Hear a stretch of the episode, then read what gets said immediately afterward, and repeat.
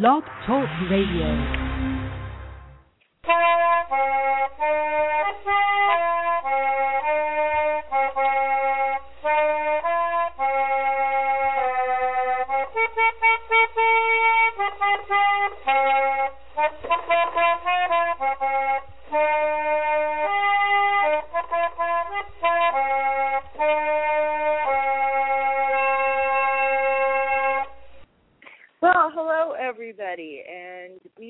Continuing to have issues with Blog Talk Radio. I'd like to apologize to everybody who tried to listen to last week's episode, but it just kept kicking me out, and then it kicked out our guest, and it was just better to try it again this week. It's still being temperamental, but hopefully things will work a little better this time. At least I hope they will. So. Um, hold on to your hat. We'll see what's coming up.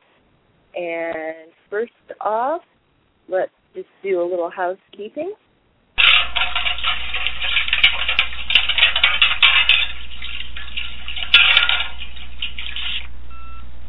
And uh, I wanted to start out reminding everybody that uh, the number to call if you have a question or a comment, or if you just want to listen and not through a uh, computer, you can reach us at 714 242 5253.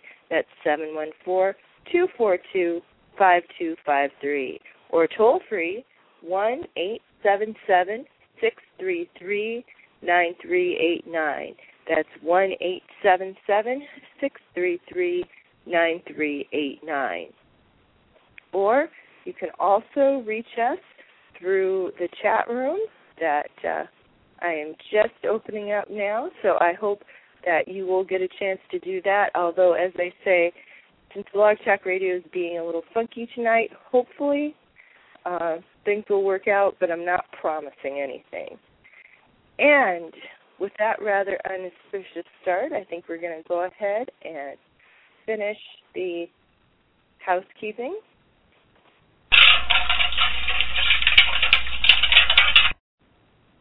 and we're going to bring in our guest for tonight, Paul Juhl, who I once again thank you very much for your patience. I'm sorry it's being so awful this time.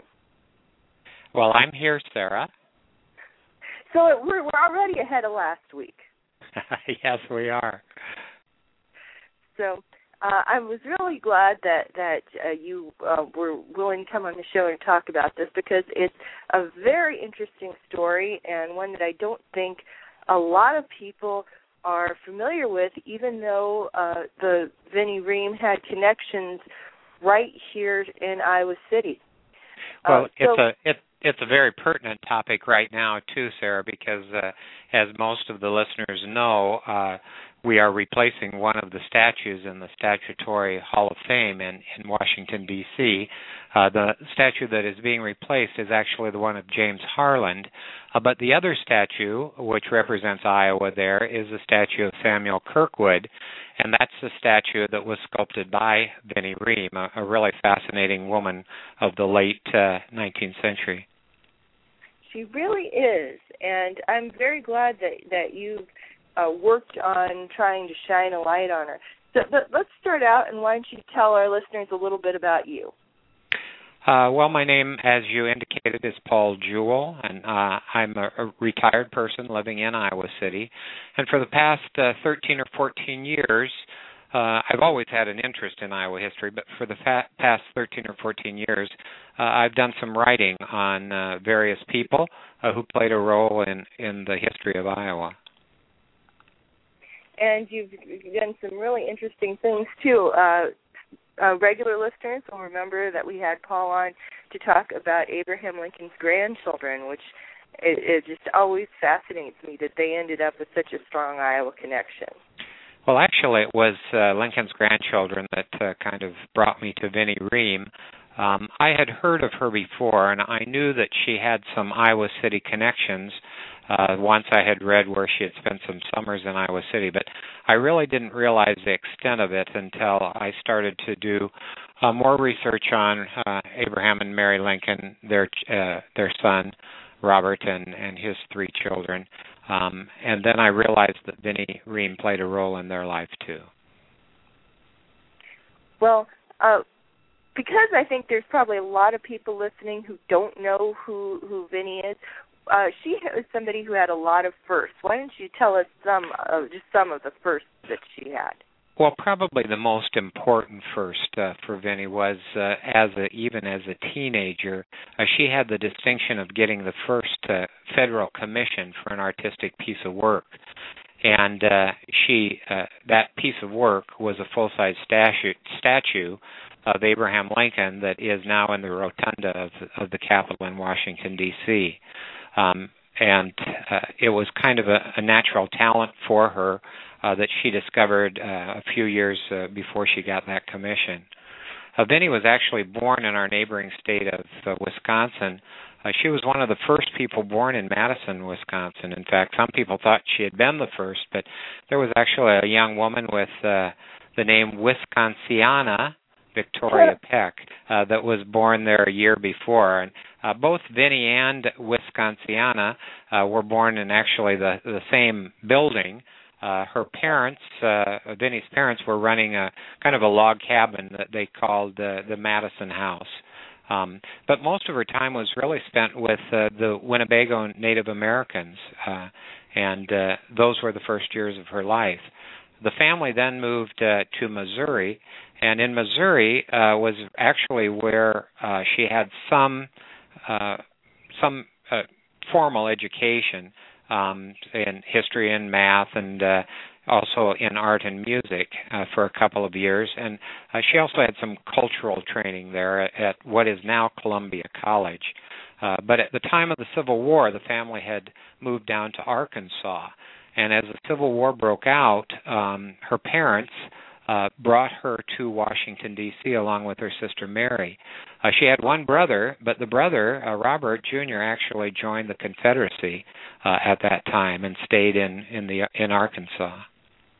Oh, so they were one of those split families you always. Hear. It was yeah, it was a split family. Mm-hmm. So, how did uh, Vinnie become a sculptor then?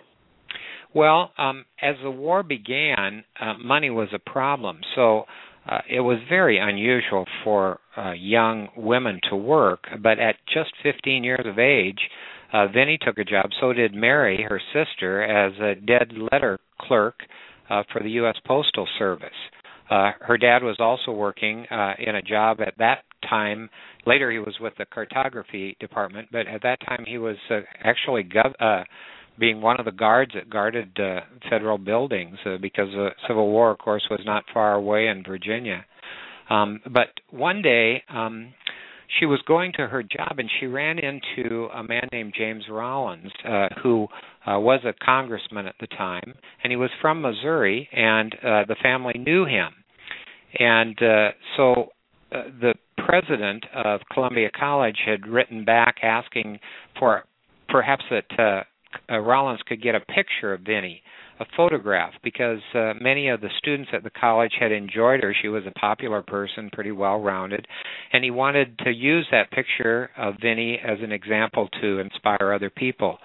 Uh, but uh, he walked Vinnie home to ask her mother if he could uh, do that, and he actually was going to the studio of a man named Clark Mills, who was a sculptor, um, and was going to get a bust made of himself. So uh, Vinnie went along, and while there, uh, she they threw her a lump of clay, and she produced a medallion of an uh, Indian chief's head. And they were so pleased with her skill and really astonished with her skill uh, that uh, that that's what led her into the career of a sculptor. So did she go on then to have any formal art training or did she work as an apprentice? She really didn't. Uh, immediately, uh, she was a very attractive young woman, a short woman with beautiful brown curls and big brown eyes. And uh, immediately, uh, pretty much through uh, James Rollins, she started to meet a lot of the other people uh, in the Capitol. You know, at that time, uh, that that society was a pretty small society of the senators and congressmen, and uh, she got to know a lot of them, and many of them wanted uh, her to sculpt a medallion of them. Uh, but she really had her heart set on doing a, a marble uh, statue and uh, they they kind of made some suggestions on who she should do, but she decided she wanted to do a bust of Abraham Lincoln. And of course, they kind of laughed because they thought uh, this young girl, 16 years old, um, doing a bust of President Lincoln. Uh, but they did go, uh, some of them, and, and ask President Lincoln uh, if he would do it. And at first he said he was too homely and uh, didn't want to pose, and he was kind of tired of posing for photographers and artists. Uh, but uh, a man named Senator Nesbitt was the man that was uh, doing the talking, and he said, "Well, you know, she's a poor girl coming from Wisconsin, a poor family. Uh, she does have talent." And at that point, President Lincoln just turned to him and said, "Well, she's poor, is she? Well, uh, that's nothing against her. Why don't you bring that girl up here, and I'll sit for her for my bust." And that's exactly what he did. She sat for several months in a corner of the White House, uh, observing uh, President Lincoln, um, and uh, and and started to work on a bust of him. And, and of course, probably, right about yeah, right about when she finished uh, was the point in which uh, President Lincoln was assassinated. Well, Mary, I bet Mary Lincoln wasn't too fond of that happening. I mean, well, I yeah, I don't think I don't think Mary uh, Lincoln was even aware of it uh, because Abraham and and uh, the people around him knew that she would be angered by that, and I don't think uh, she was aware of the fact that a teenage girl was uh, observing uh, her husband to do the the bust. Uh, from letters that she wrote later, it sounded as if she was not aware of that. So, um, how was her bust received then? It was received very well. Um, people said that she had really captured uh, the the tra- tragic look in his eyes. Um, and she had said as as she sat in that corner that many times there would be tears in his eyes. You know, Willie had died not long before that, and and having the small young person uh, in the room kind of reminded him of his own son. Um, but after Lincoln had died, then uh, it was decided, Congress decided that they wanted a full statue of President Lincoln. And uh, they authorized an award of $10,000, which would be about $140,000 in purchasing power today. And uh, by that time, then he had a lot of friends uh, in the capital city, and uh, she was given the commission to the surprise of many uh, more experienced sculptors and this was the first federal commission to a woman, right? Yeah, for a work of art, to a woman for a work of art. Well, that's a pretty big accomplishment for uh, it's, a yeah, it's teenager. it's a very very big accomplishment. Um, but she really uh, knew how to lobby for herself, um, and uh, she especially was good with older men and uh, he she could convince them not only of her talent but just of uh, her persistence really paid off. Well, that's a model that I think all of uh, a lot of women could learn. I think I think you're right. Mm-hmm.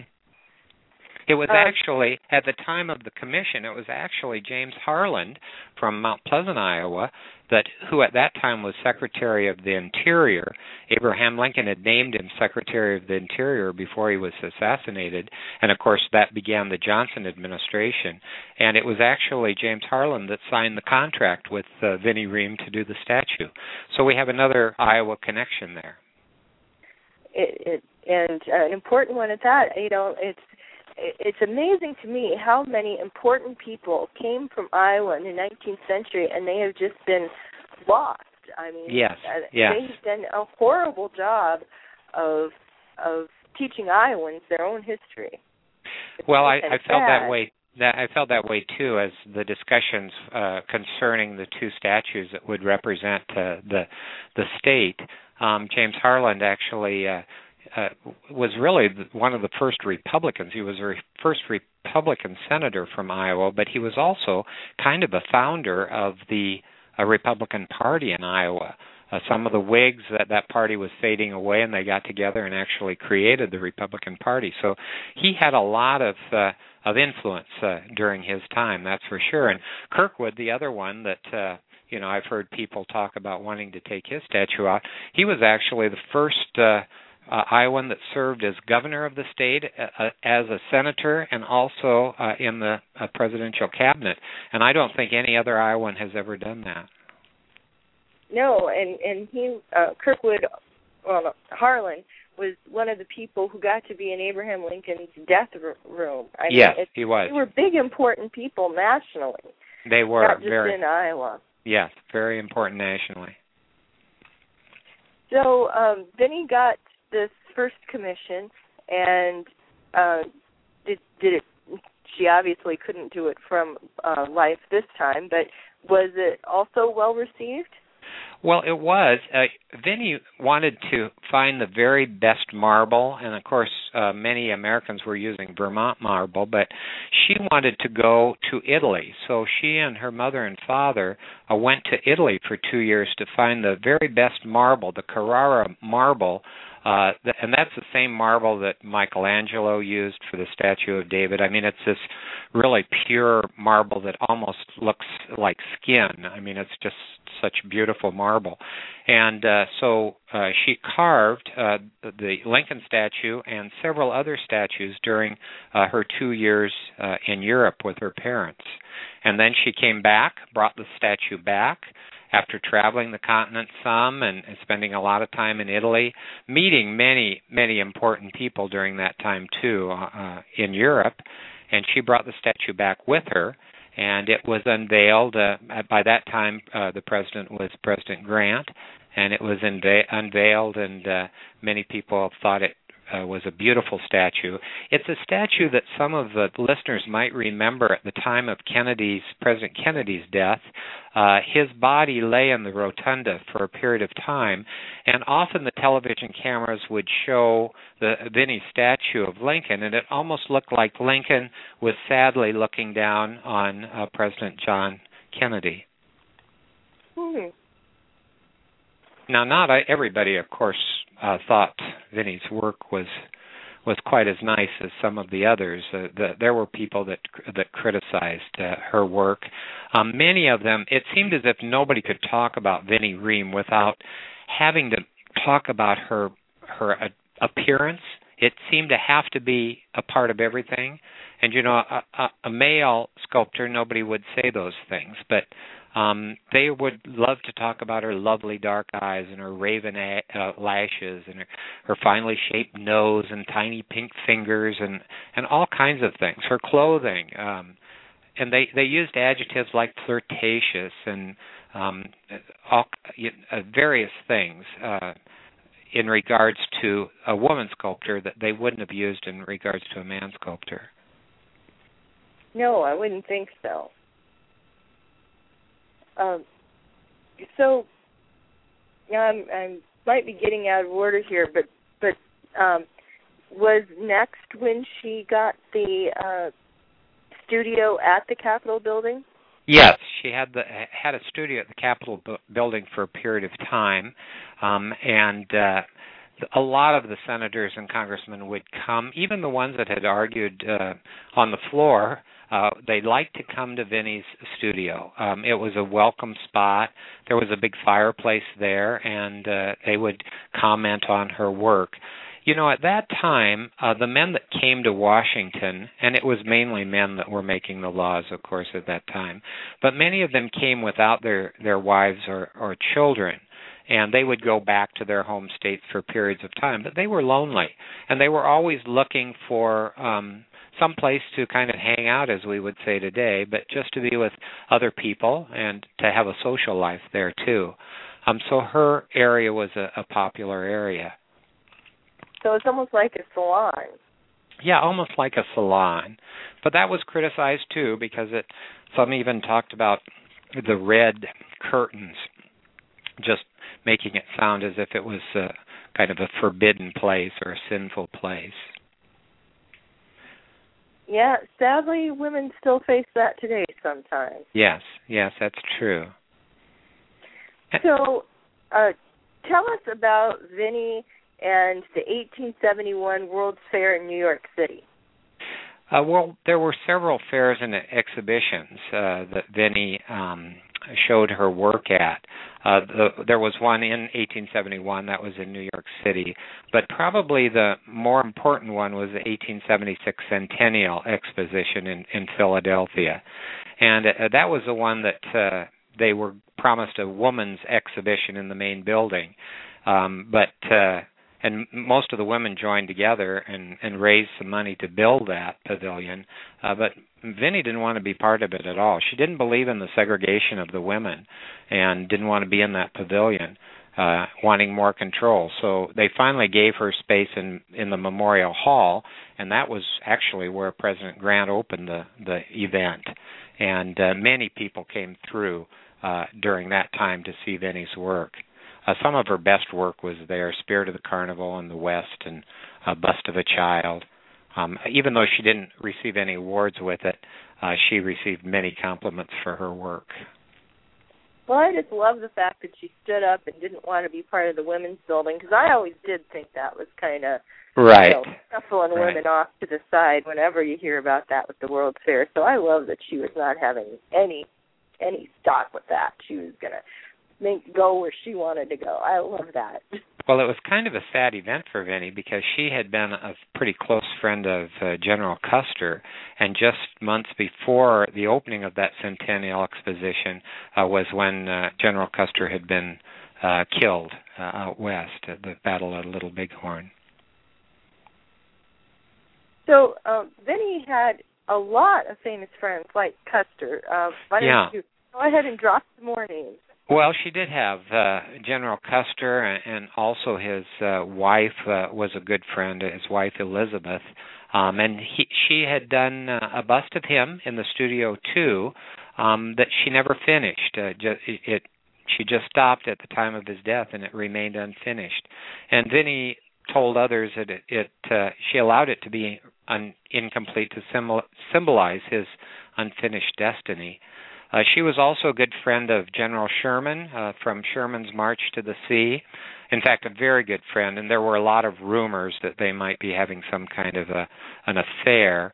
Uh, I don't know. You know, it's always hard to tell from the letters of that time period. Um, uh, but uh, there was some talk uh, in from around 1873 that there were some secretive letters back and forth between uh, General uh, Sherman and, and Vinnie Ream. Uh, actually, uh, General Sherman, William Tecumseh Sherman, uh, he was married um, uh, since 1850 and had six children, and his wife was a very uh, devout Catholic uh, woman um, and actually moved to Notre Dame, uh, South Bend, Indiana, so that her children could go to Notre Dame and St. Mary's College. And and one of General Sherman's sons uh, became a Jesuit priest and, and presided over his father's funeral. I don't think there was as much there as as people have made it to be, but I, I don't know that for sure. I do know that when Vinnie eventually married, it was General Sherman that gave her away because her father was ill, so he walked her down the aisle. Well, that does sort of lean towards a different kind of relationship. Yeah, it was always hard to know uh, because uh, some some of the people looked uh, upon Vinnie. Some of the older men looked upon her as a daughter. Uh, some of them looked upon her as a granddaughter, and some of them, uh, in their minds at least, uh, looked upon her as a potential lover or mistress. Yeah, it, it w- would be hard to untangle, especially from 19th century letters that tend to be a lot more effusive and flowery, right, even in the right. most staid relationship. Right. It is hard to know. I, I love though. Uh, one time, uh, Vinnie was kind of down, and, and Sherman was trying to uh, make her feel better because uh, she had read a newspaper article about her that uh, was very critical. And Sherman turned to Vinnie and he said, "Vinnie, you must remember that lightning always strikes the highest steeples. And I thought that was a real good quote. It is. That was very nice. Uh, she also, um, Elizabeth Cady, Cady Stanton, uh, knew Vinnie and tried to get her into the women's movement. But uh, Vinnie had found over the years that the people that were the most critical of her were actually other women. Um, and she was not about to uh, jump into the women's movement at that time.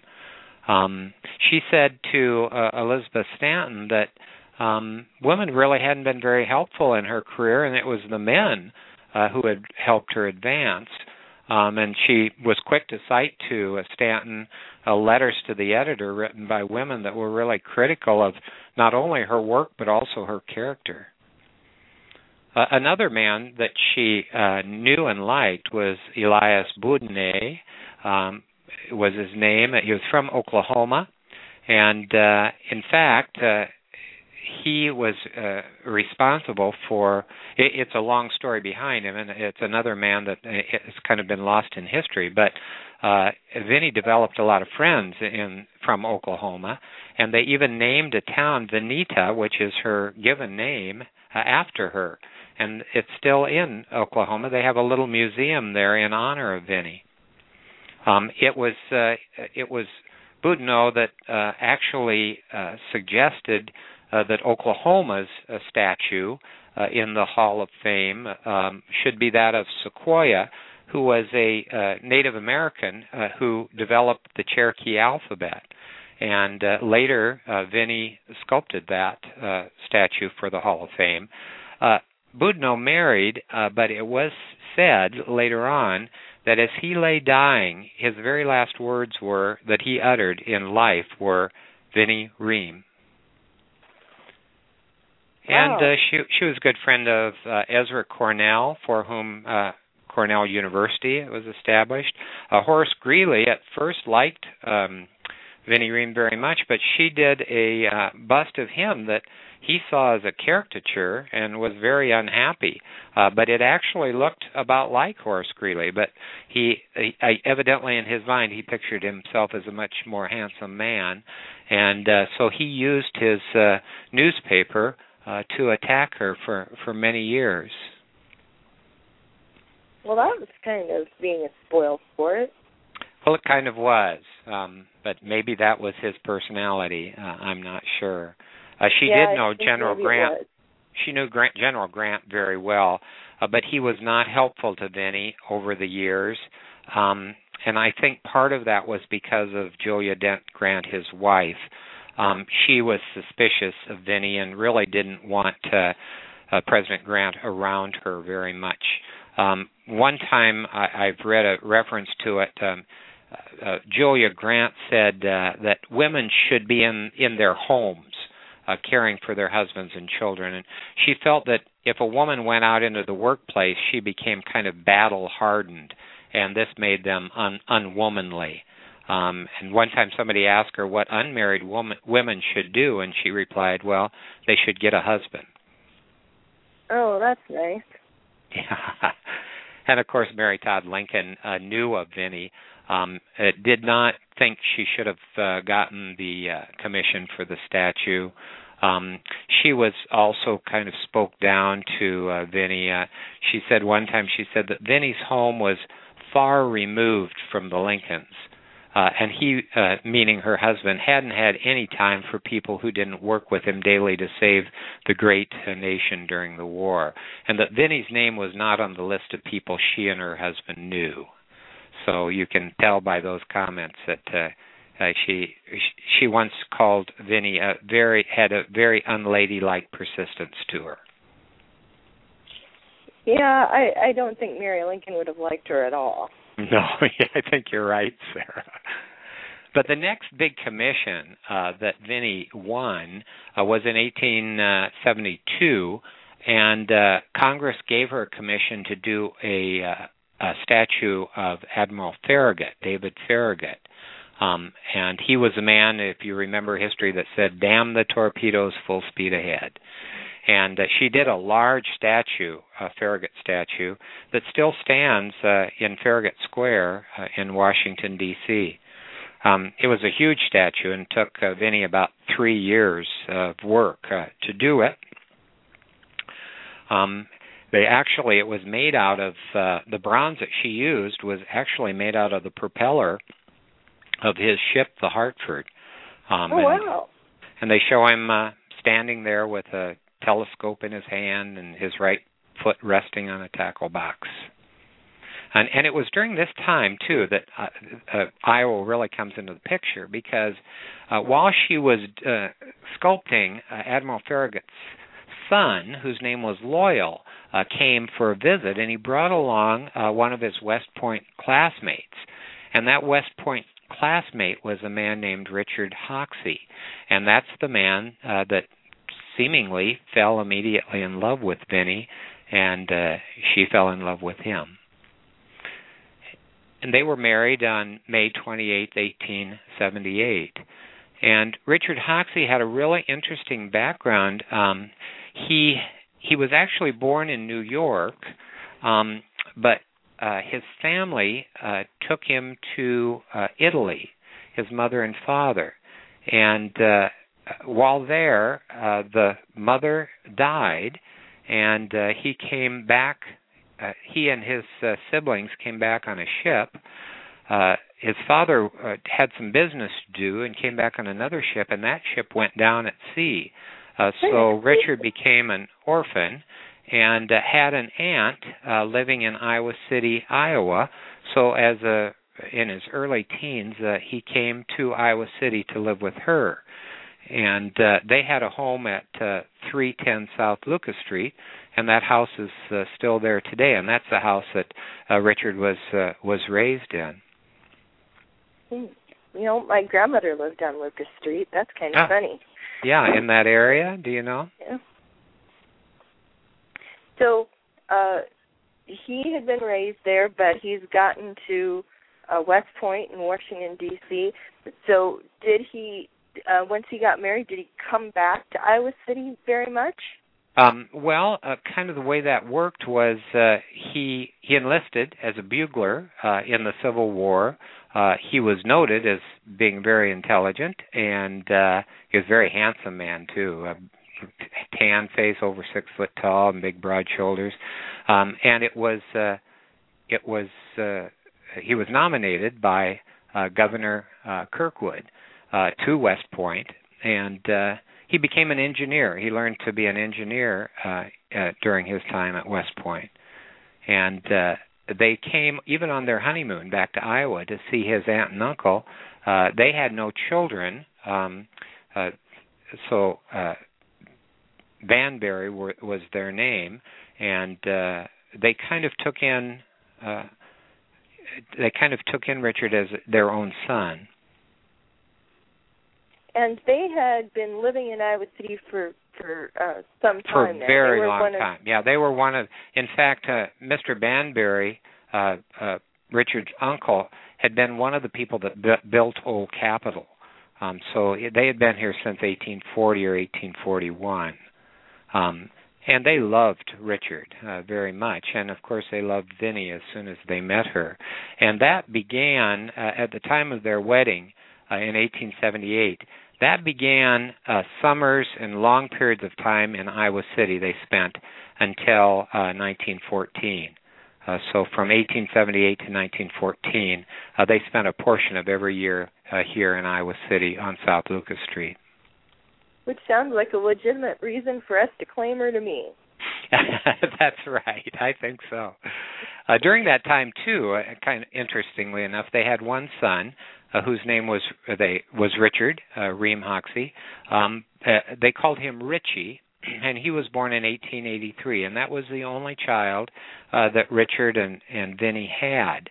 Um, but uh, when he was about six years old, uh, his family reported that uh, Richie, uh, at, while he was in Washington D.C., a playmate had accidentally shot him with an air rifle in the head, and, and this uh, pellet had uh, penetrated his skull and put some pressure on his brain, and uh, so he began. Uh, they said to act uh, strangely. Um, I guess surgeons had told them that, that they could remove the pellet, but it it might uh, cause him to die. He couldn't maybe would not survive the operation. So Vinnie supposedly refused to allow the operation, and because of that, uh, Richie remained at kind of a low mental level uh, for the rest of his life. Um, now. Uh, some researchers have looked into that story, and there didn't appear to be any uh, any any police report or medical records at that time to confirm the accident. And some people have uh, speculated that Richie perhaps uh, suffered from a mental illness, maybe schizophrenia, and the the Hoxies felt you know what, what with the social customs of the times uh, that they could avoid a difficult situation by uh, just saying that his mental uh, condition was because of this childhood accident. Um, he never married, and even as an adult, uh, he stayed always by Vinnie's side. But he really enjoyed coming to Iowa City. Uh, they had a barn on the property. Uh, they actually owned the the Banburys and the Hoxies owned four acres um, so they owned one whole square block um, along Burlington Street and Lucas Street. Um, and so there were a lot of woods, there were a lot of fruit trees, a very pleasant spot for for the family to live. Now, of course, it's all been developed, so there's there's homes there, but uh, their house is still amongst those homes. Well, that's nice that it's still there. Is there yeah. any kind of marker or anything? There's no marker. No, there's no marker. Um, later on, um, when the family was finished with the land, just so that the Iowa City listeners at least will know what I'm talking about, uh, at that time the property then was sold. The rest of the property, except for uh, the, the the house, the Banbury Hoxie house, and a couple of lots on either side of it on South Lucas Street, the, it was sold to Kappa Alpha Theta sorority. Uh, that whole area. And if you know uh, two big sororities in a row on the south side of Burlington Street, uh, that's the Kappa Alpha Theta sorority and the Zeta Tau Alpha sorority. Uh, later, the the Thetas sold off the lot next to them uh, to another sorority, and that's why there's two sororities there. But that's the area that the Banburys and Hoxies owned. So right in the heart of residential Iowa City but at that time it was on the edge of town. Yes, Iowa City, you know, really has grown out in that direction. Right. It was right. only one block from Summit Street, and at one time Summit Street was considered to be the easternmost city of, of Iowa City. Uh, yeah, my my uh, grandmother always talked about how uh, when she she was in um, the sec- second class, I think, that graduated from the as she always called it, the new City High building. Yeah, out in the country. Was, out in the country. Yeah. Right, I've heard that before too. Yeah.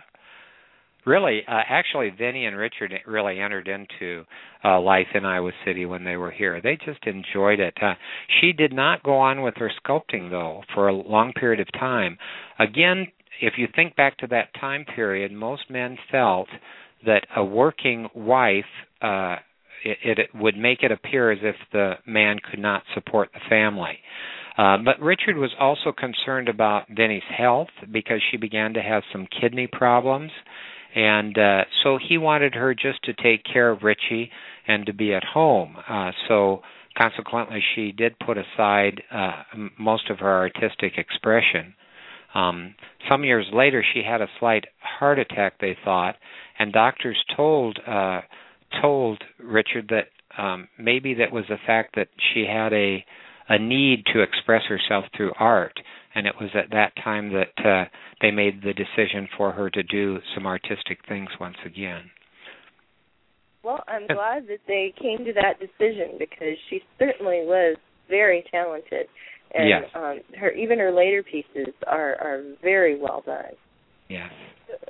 So uh, let's talk about her um, Samuel Kirkwood statue.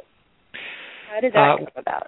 Yeah. Um, well, again, uh, in about oh, 1900, 1902, uh, the state of Iowa decided that they needed uh, two statues in the Statuary Hall of Fame, and so they talked about various people that uh, had made a an impression on the state of Iowa. At that time, you didn't have to be born here. Um, not many of the people were that had achieved things by that time. Most of them had come in from eastern states, um, as had Kirkwood and James Harlan. But uh, uh, they decided finally that they would do one of James Harlan because of his influence in the state, and the other one would be of Samuel Kirkwood.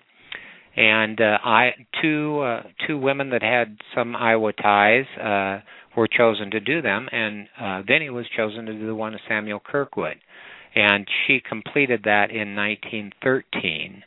Um, and the other one, the James Harlan one, which is now being taken out of the Statuary Hall of Fame and uh, being replaced with a statue of Norman Borlaug. Um, that was completed in 1910, and that was done by a woman from Red Oak, Iowa, uh, named Nellie Walker. So there's an Iowa connection uh, with the sculpture sculptors of both of those works. And uh, I think that is is so nice that, that you know Iowa women were the ones that came yes. up with statues. Yes, I think so too. And of course, Vinnie was very proud of, of the statue of Samuel Kirkwood. They knew the Kirkwoods. Uh, you know, Iowa City was a small town, and being here as much as they were, and the Kirkwoods had retired here, um, not just a few blocks from uh, 310 South Lucas Street. So uh, they were friends, and so especially Mrs. Kirkwood because uh, uh, Governor Kirkwood had died. So Mrs. Kirkwood was really in favor of Vinnie uh, getting that commission uh, to do uh, the statue of her husband. Um, I think that's going to come back to. It appears as if the Iowa legislature is going to send that statue to Mount Pleasant. Um, so uh, it, James Harlan will return to the town that he loved so much. Well, I guess there. Uh, uh, I guess there could be worse ends for the statue if it couldn't say where it was. Yes, I, I think the people of Mount Pleasant are very pleased uh, that it might uh, come back to their city.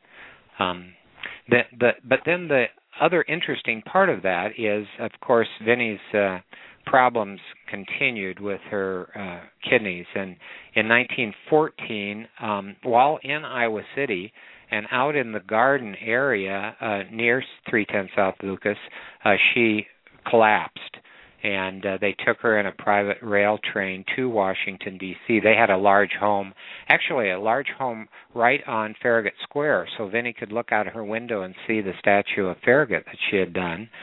And they tried to save her, uh, but she passed away in November of 1914. Uh, Richard, of course, was, was still living, and she was just, I think, 67 years old, so a relatively uh, young woman by today's standards, at least.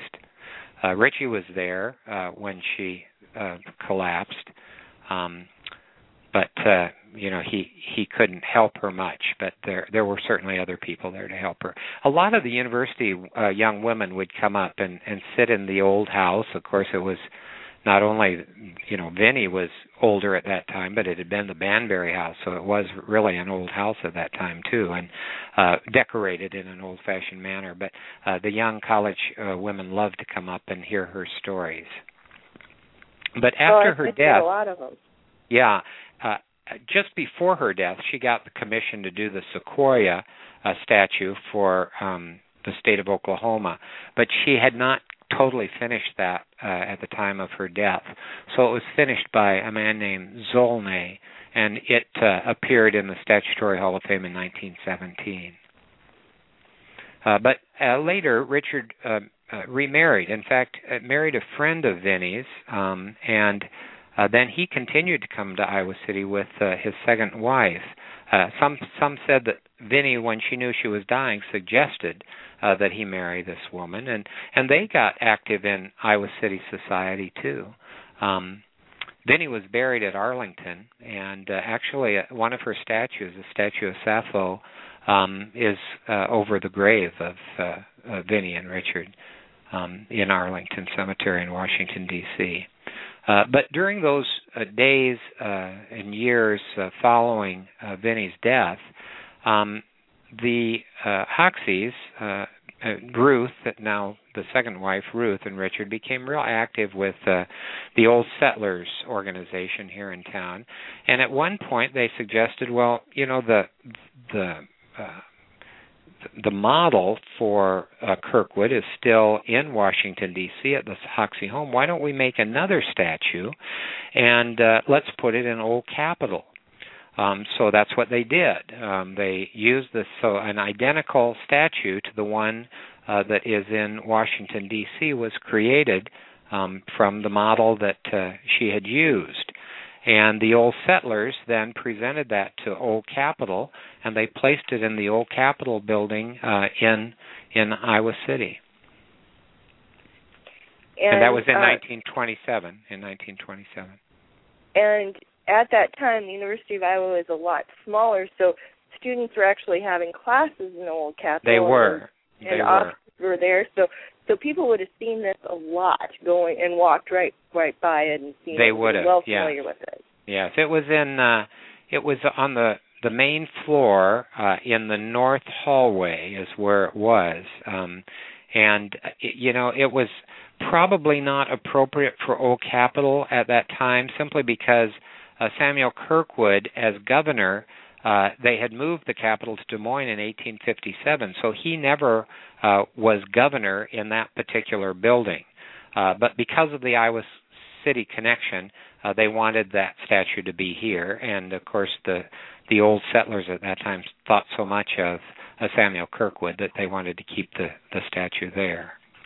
But then, of course, at uh, in uh, in uh, 1974 or so, they started to reorganize the community college districts in Iowa, and uh, it was suggested that the Cedar Rapids area, I think it was Area 10 at that time, and they decided that it needed a different name, so they they they had several names uh, to narrowed it down to several names. Uh, one of them was Kiowa Community College. Uh, some suggested Shadow Hills Community College. Uh, another suggestion was Cedar Valley Community College. But the one that was chosen was Kirkwood Community College. Uh, so at that time, and uh, for the bicentennial, uh, they were making the old Capitol, taking students' classes and the presidential uh, office out of the old Capitol and making it into a museum. So the University of Iowa offered it to Kirkwood Community College. Uh, so you can go to Kirkwood Community College and see Vinnie's work there. Uh, it's in Lynn Hall, I believe. Uh, it actually got moved. Uh, oh, did it? It was in Lynn Hall for many, many years, but they just recently put a roundabout as the main entrance, and they and they're redoing Lynn Hall, so they moved him to the center of the roundabout. So if I you see. come in the main gate, uh, Uh-huh. you'll see him on this little island thing. I see. hmm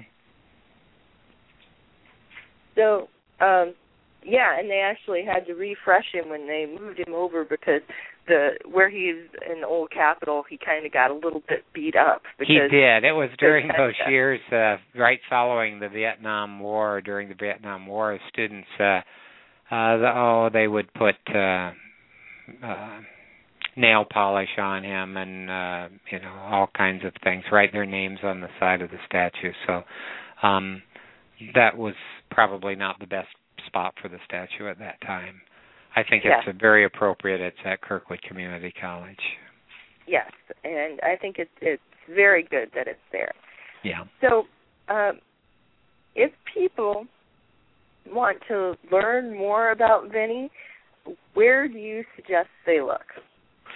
Uh, well, I you know I would recommend a booklet that I did um, on Vinnie Ream. Uh, it's a spiral bound booklet about uh, 60, 70 pages, um, full of pictures about Vinnie Ream, and it's called "A Curious Iowa Connection: uh, Vinnie Ream and the Statue of Samuel Kirkwood" by me, by Paul C. Juhl, and that's available in several different spots in in the area. They have some copies at the Cave House in Swisher, Iowa. Uh, they've got some at Prairie Lights, downtown Iowa City, and uh, some in the Old Capitol Museum, and a few copies out at uh, the Johnson County Historical Society building. And that's a good way to start, I think. Uh, Irving Weber also wrote about Vinnie Ream. He actually remembered as a boy walking by the house, and uh, uh, at the time he was writing, there were still people here in Iowa City that uh, remembered meeting her too. Um, so, in some of uh, Irving Weber's books, he talks about uh, Vinnie Ream. But if you Google her, you'll see uh, some fine biographies on on Vinnie Ream and, and that that time period. Are there museums that have uh, collections of her work if people Yes. want to see more? Yes, and in uh, Des Moines at the State Historical Society in Des Moines, they've got uh, one of her, I think, really beautiful statues called America. Um, I like it very much um, and have seen it there. But um, because she was from Wisconsin originally, or born in Wisconsin, they've got a lot of her items. They've got uh, in the State Historical Society in Madison, they've got her spirit of the carnival it's called and it sits out in a stairway uh, so you can walk all around it and take a look at it. But that's in marble as is uh, the america the bust america that she did in in that's in des moines. Um, also in in madison and i went there and spent some time doing my research they've got all of her sculpting tools there um, that uh, that she used. Uh, uh, Ruth, uh, the woman that married Richard later, uh, she instead of being jealous of the woman that had preceded her in Richard's life, she really tried to do everything she could to promote um, the memory of Vinnie Ream. And she was the one that gave the sculpturing tools. And also, Vinnie uh, was excellent on the harp. And so the harp that Vinnie played is also uh, in the State Historical Society in Madison, Wisconsin. So, uh, yes, there are, in answer to your question, Sarah, there are spots around where you can still see her work. Well, it, it just is such an impressive story. I think that this this pioneering woman um, created really when she was was very young these magnificent works of art, and many of whom are still at really important places, not only around Iowa but around the nation's capital. And yeah. um, I, I'm just so glad that you could help get the story out because uh, I think it's one that um, we need to uh, encourage and tell people because I think yes. uh, it, it's really inspiring and uh, hopefully even um, in addition to the the her talent and the art, I think just the way that she didn't let anything stop her and she made up her mind about what she wanted to do and was very good about uh promoting herself. I just think those are all things that we can try and be a little bit more Vinnie like. Oh, I think so too. I agree with you. It was really fun to research her life. You know, I I enjoy researching uh, the lives of of people that had vision and, and people that uh, wanted to achieve something uh, for others to enjoy after they were gone, and and that was certainly the story of Vinnie Ream. I I she uh, was. It's really the American story, isn't it, for a woman to, against all odds, uh, to to to really pursue her goals. Uh, I think some people have been kind of hard on Richard, uh, but Richard was just a man of his times too, um, and uh, I, I would have liked to have seen some of the things she could have done during her lifetime, but um, I know she had a lot of obligations going there too. Well, the, the thing I like is that he uh, changed his mind I mean, I always think that's a mark yeah. of somebody who has a true intellect is that yeah. when faced yeah. with new information, it doesn't hold to the prerequisites no matter what. Right. So and I the always time, give him credit the, for that. And the times were changing too, but he was willing to go with the changing times, even as he aged, and and that was good. Yeah, I I ad- admired uh, Richard too, and he died Prob- in 1930, and at that time, of course, uh, it was all sold, uh, the land was sold. At the time they lived there, interestingly enough, there was only one building on those four acres besides the Hoxie home, and that was the little um, uh, the African uh, Methodist Church. Um, that is, I don't know what street that's on. It, it kind of is tucked into the corner. It's one of the oldest African American churches, or uh, mm-hmm African Methodist churches, I think, in the area. Uh, but that was the only building uh, that was on those four acres. Uh, they had lovely woods on there, so and a lot of wildflowers that were native to the area. Well, it's too bad that it's uh, that. Well, I guess I shouldn't say it's too bad. I'm sure the people who live there are very happy it got built up, but yeah. I'm sure it would have been nice. It's more sort of like Plum Grove is with having yeah it would have been a nice park because I think Plum Grove is about four acres too so it would have been about that amount of of land that uh, they owned. I'm all for that. I need a little land around me. Well, we got a, we've got a couple minutes left. So, uh, do you have any new projects coming up, or do you want to talk well, about some of your uh, your former yeah, ones? I, you know, I do uh, a lot of things that uh, I, I call myself really a storyteller um, because uh, I like to do research and investigate them. I just finished one. I, I'm actually speaking on it uh, a little out in uh, Tipton um, on April 10th and that is entitled uh, Sarah Bernhardt and Rochester, Iowa. and it deals with a legend that the famous actress, French actress Sarah Bernhardt, uh, might have spent some of her childhood years in Rochester, Iowa. And that was really, other people have researched it, but I tried to research it in a little different way and uh, produced a, a small 30, 30, 40 page uh, booklet on it. And the people in Cedar County have been quite pleased to to see that and uh, to recognize one of their towns. Sarah Bernhardt uh, wrote some um, uh, biography pieces, and Rose Wilder Lane translated them into English for her. Oh, I so didn't know that. Laura connection. Yep. I did had no idea of that. That is very interesting. Yeah. So um, that's your newest one. Did you? Uh, and we talked about the the Lincoln's grandchildren one. Right, uh, and I've I've also done quite a bit of work with uh, Grant Wood. I've got two books on Grant Wood. Uh, again, uh, so spiral bound. Um, one is called Grant Wood's Clear Lake Summer, and the other is called Grant Wood Abandoned Plans, which were projects that Grant Wood started but never finished. And uh, the one on Clear Lake Summer is, of course, about the last summer of Grant Wood's life that he spent in Clear Lake, Iowa. It is a popular topic around here in Grant Wood. I even did a paper on it in high school. Went and tracked down his grave and took a picture of it. Yes, in Anamosa, yes. But I just enjoy doing that type of uh, Iowa history um, and um, you know, my hope is always that it might uh, inspire other people uh, to do something similar, to just to preserve some of these stories uh, so that they're not lost. Uh, and Vinnie Ream's connection with Iowa City uh, might be easily lost. So I'm glad it I'm glad it's been preserved. Yes, I think it's great that that you have gotten the word out on a lot of these things, and and I really appreciate it. And maybe we'll have to have you back to talk about Grant Wood. That would be nice. That would be very nice. Well, uh, thank you. And it looks like we're just about out of time. Did you have anything else you wanted to share? No, I would just like to say, I guess, that uh, I'm really pleased that you have uh, this type of presentation, the blog presentation, that uh, people can uh, can listen uh, to some of these stories too. And I really thank you, Sarah, for inviting me to be on again. I enjoy that. Well, I'm glad you did. And again, I'm sorry that we had such troubles last week. That was that no we... that was no problem at all. well, I'm I'm glad that we got a, had a better chance at it this week. And okay. um, thank you. And as I say, we may have to have you back again. Okay. Thank you very much, Sarah. Okay. And to everybody out there, thank you for joining once again with uh, Trundle Bed Tales.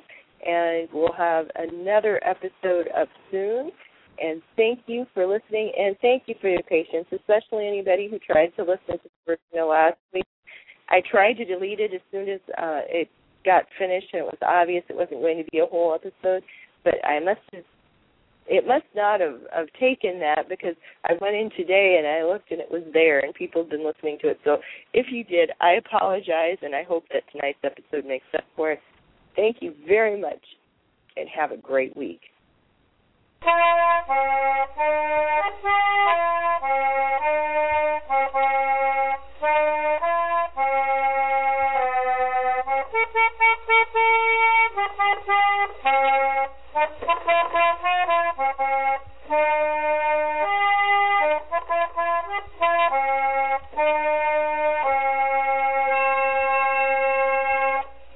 Hello, it is Ryan, and we could all use an extra bright spot in our day, couldn't we? Just to make up for things like sitting in traffic, doing the dishes, counting your steps, you know, all the mundane stuff. That is why I'm such a big fan of Chumba Casino. Chumba Casino has all your favorite social casino style games that you can play for free anytime, anywhere with daily bonuses. That should brighten your day a little.